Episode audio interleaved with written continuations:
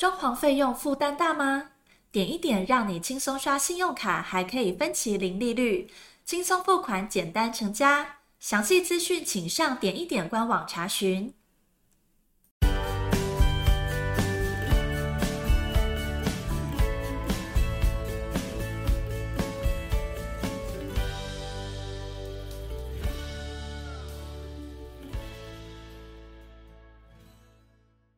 欢迎收听你家我家，我是 Jordan，大家好啊、呃！六月到现在哈，我们今年的这个啊六月好像录的集数稍微少一些哈。那原因也当然是这个疫情的关系哈。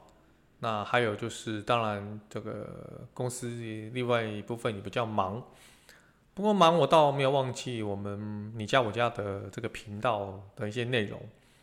呃，而且我想从这一集开始呢，我们不定期呢也会将内容做一个增加。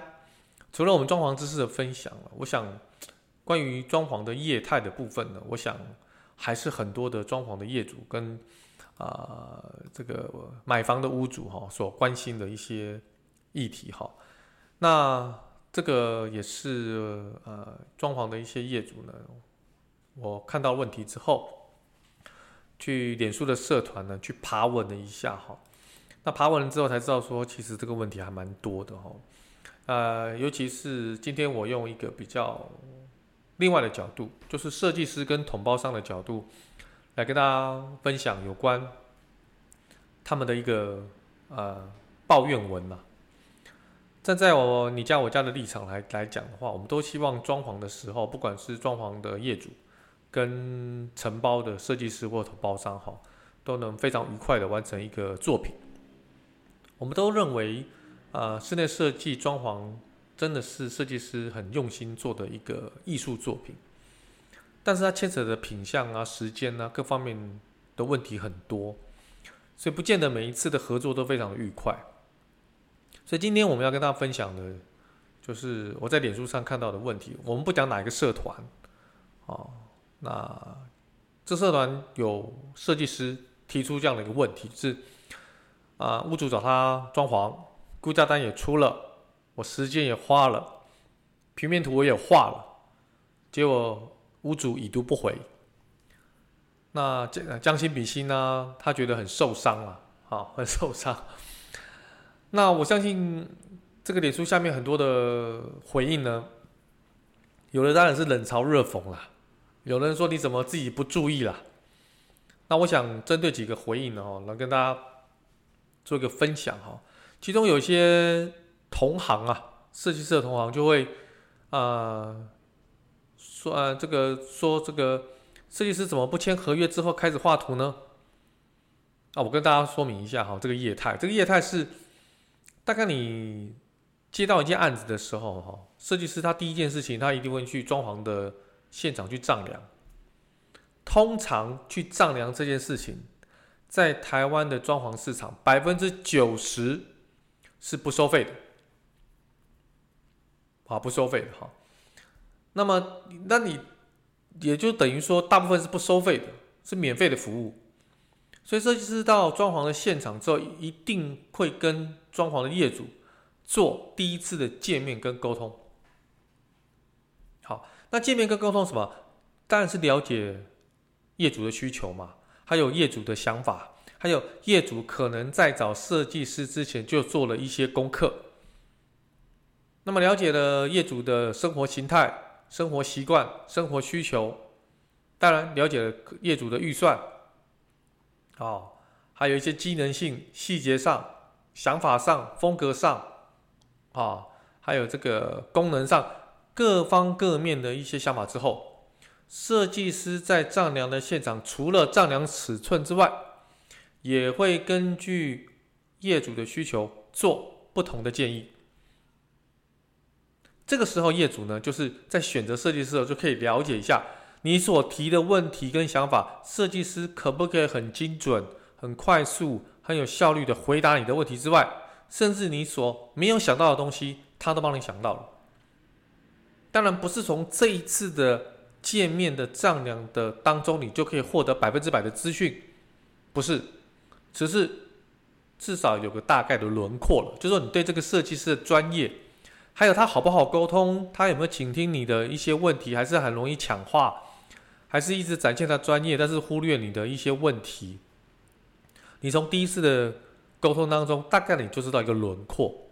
我还是强调是一个轮廓，不是绝对的。好，好，那这个这个服务呢，大部分目前在装潢业界是免费。好。第一次可能需要一个半小时到两个小时的丈量跟沟通，结束之后，设计师会跟装潢业主说：“我会出一个平配图，就是根据你第一次丈量之后的尺寸、空间的格局以及你的想法，我把它绘制一支一只一张二 D 的平配图，或者叫平面图也可以，我来跟你沟通。那么，所以第二次的会在设计师的。”办公室或者是外面的一个安静的场合，一样，设计师跟业主做第二次的见面沟通，到现在为止也是免费的。这个占业界百分之九十都是这个业态，并不是百分之百，但百分之九十。所以也就是说，设计师见了客户两次，出勤的时间、交通的时间、专业的时间、沟通的时间。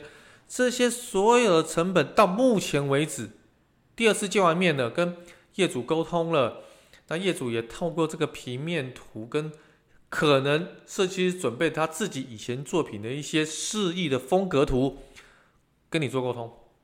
你的脑筋可能现在已经浮现了一些新家的轮廓、新家的功能的区域的配置、材质的一些简单的确立，大概如此。到目前为止都是免费的，好，所以装潢业主哈，你真的要站在彼此的立场来看哈。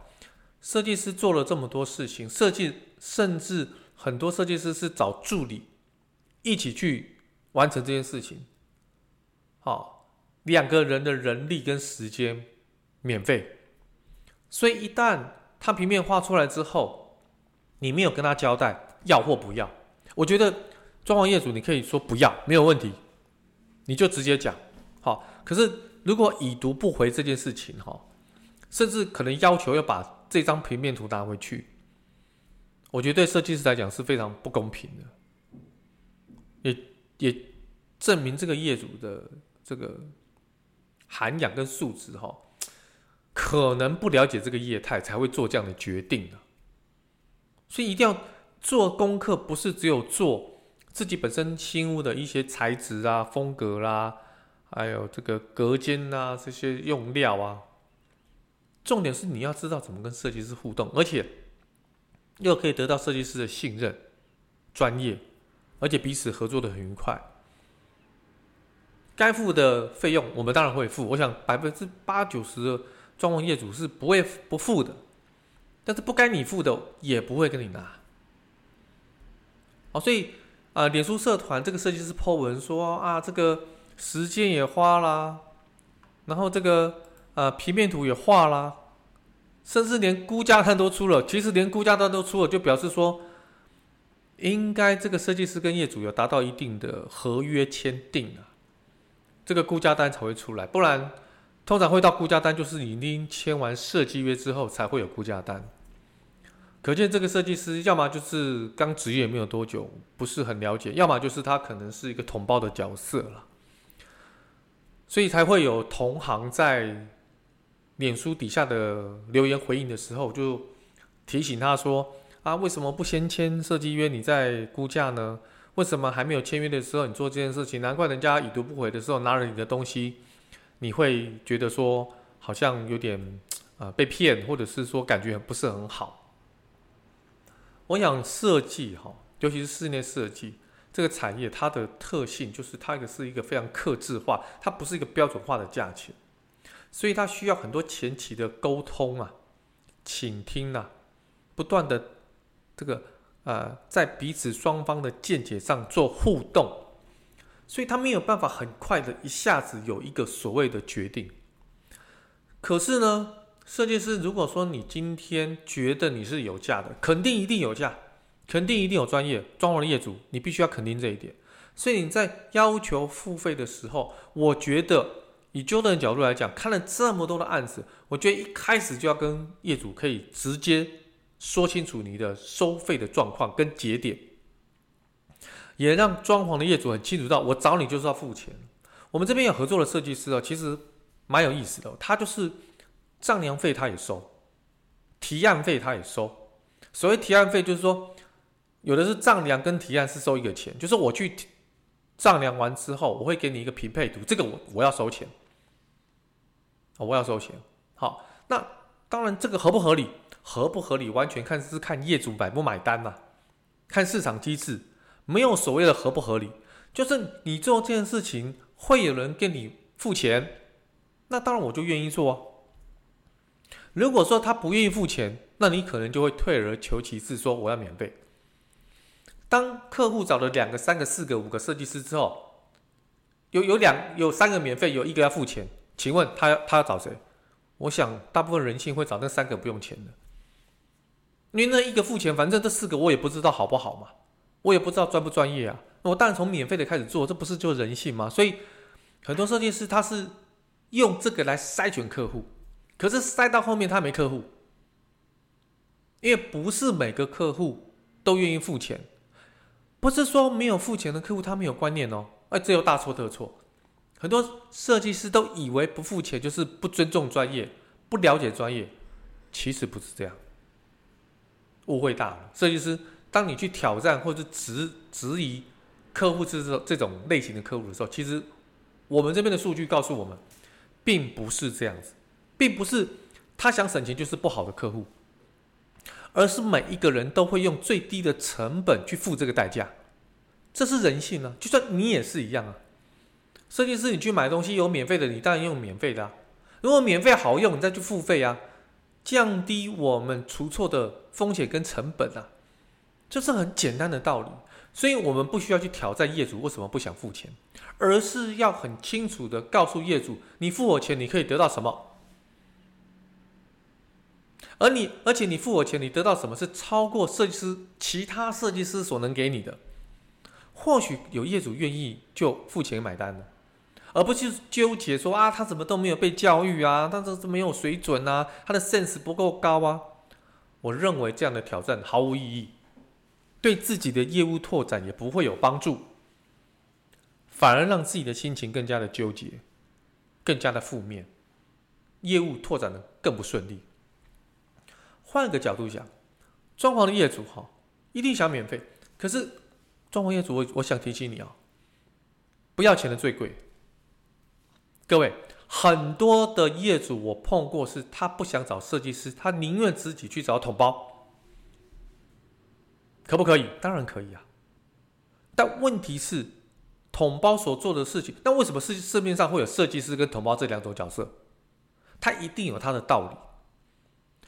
我跟各位分享，统包大部分都不会设计，也不会画图。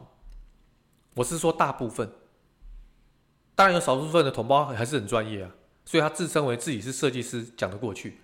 但是大部分的统包商施工啊，分配这些所谓的工种，他厉害。可是跟客户沟通、画图、修改图面、画 3D 渲染图、画立面图、画水电图，他看他图他看得懂，你教他画，他可能没办法这么精准。可是，一旦不够精准，那么施工就会出问题，甚至很多同胞说我不想跟客户沟通了，这这点这点我不会，我只会施工。所以啊，还有一个还有一个关键就是统包啊，基本上也没什么监工，因为他自己是施作的人，他怎么自己监督自己啊？没办法。但是至少设计师对于监工这个部分是有起了一定的作用。当然，很多人有问啊。设计师自己设计，那自己监督自己设计，还不是一样道理？但别忘了，施工的不是设计师，施工的还是统包。所以设计师并不是自己下去施工，是找另外一个团队去施工。所以设计师，你付设计师监工钱，老实讲，还有一点点道理。可是你付钱给那个施工的人，叫那个施工的人自己去监督自己的施工，那就是天大的笑话，那就好玩，那就那就不对了，这个逻辑就不对。所以。原则性来讲，设计师他有很多的专业是统包没有办法取代，所以当今天业主跳过设计师去找统包，你要有有自己有个准备，就是你要部分取代设计师的功能，因为统包他他还他没有办法完全，比如说施工的顺序啊，设计师有另外一个功能就是，哎，这个每一项施工的顺序也很重要，跟天气天候。料进料的时间点都很有关系啊。装潢的业主大部分是不懂的，但装潢的业主大部分都想省钱，所以省钱就想不能说免费，就是想要省钱，但是省钱就会省出问题来。所以我综合今天 Jordan 跟大家分享的一些这位设计师在脸书所提到的啊，估价单也出了，时间也花了，结果屋主。已读不回，很难过了。这个问题呢，其实就在于对设计师而言，说清楚、讲明白，把服务做到好，沟通的技巧跟成交的技巧精进。当然，专业的部分一定要与时俱进，让客户看到你的专业，一直拿出好的作品，好的作品会找到好的客户。这是一个正向循环啊！提升自己的专业，提升自己的技能。对于业主来讲，你不不想付多的钱，绝对同意。该付的我会付，不该付的不该付。这个逻辑大家都懂。什么是该付？什么是不该付？我觉得有个重点：假设你今天找了设计师，三个、两个、四四个、五个都没关系，你只会选一个啊。总是会淘汰其他两三个，你要很明确告诉各位，告诉设计师说，我已经找别人了，不好意思，这个我跟你的合作到此为止。我觉得设计师可以接受，可以接受。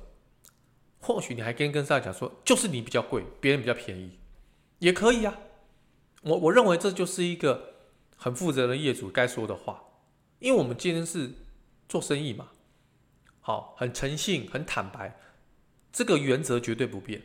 也不会造成很多太多的困扰，千万不要说藏着掖着，然后不讲，那个感觉真的很不好。当然了，一次性的买卖可以，也许设计师下次你也不会碰到他，但是对于自己下一次可会不会碰到这样的设计师，我觉得很有很有机会碰到不良的设计师，因为你很多事情你不愿意面对沟通，所以等都是等到事情发生之后，你才会去跟设计师争取这件事情。可能是以你的一种惯性，真的不要。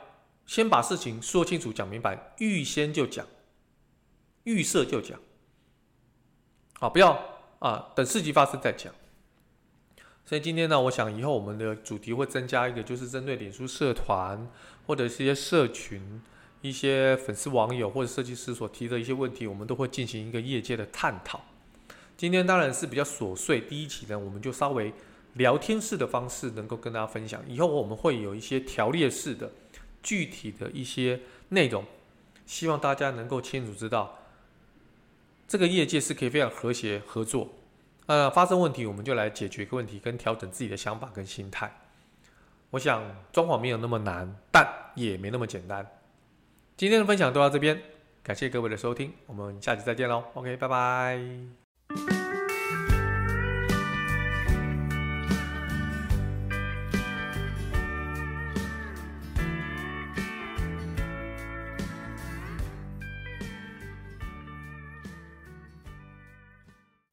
装潢费用负担大吗？点一点让你轻松刷信用卡，还可以分期零利率，轻松付款，简单成家。详细资讯请上点一点官网查询。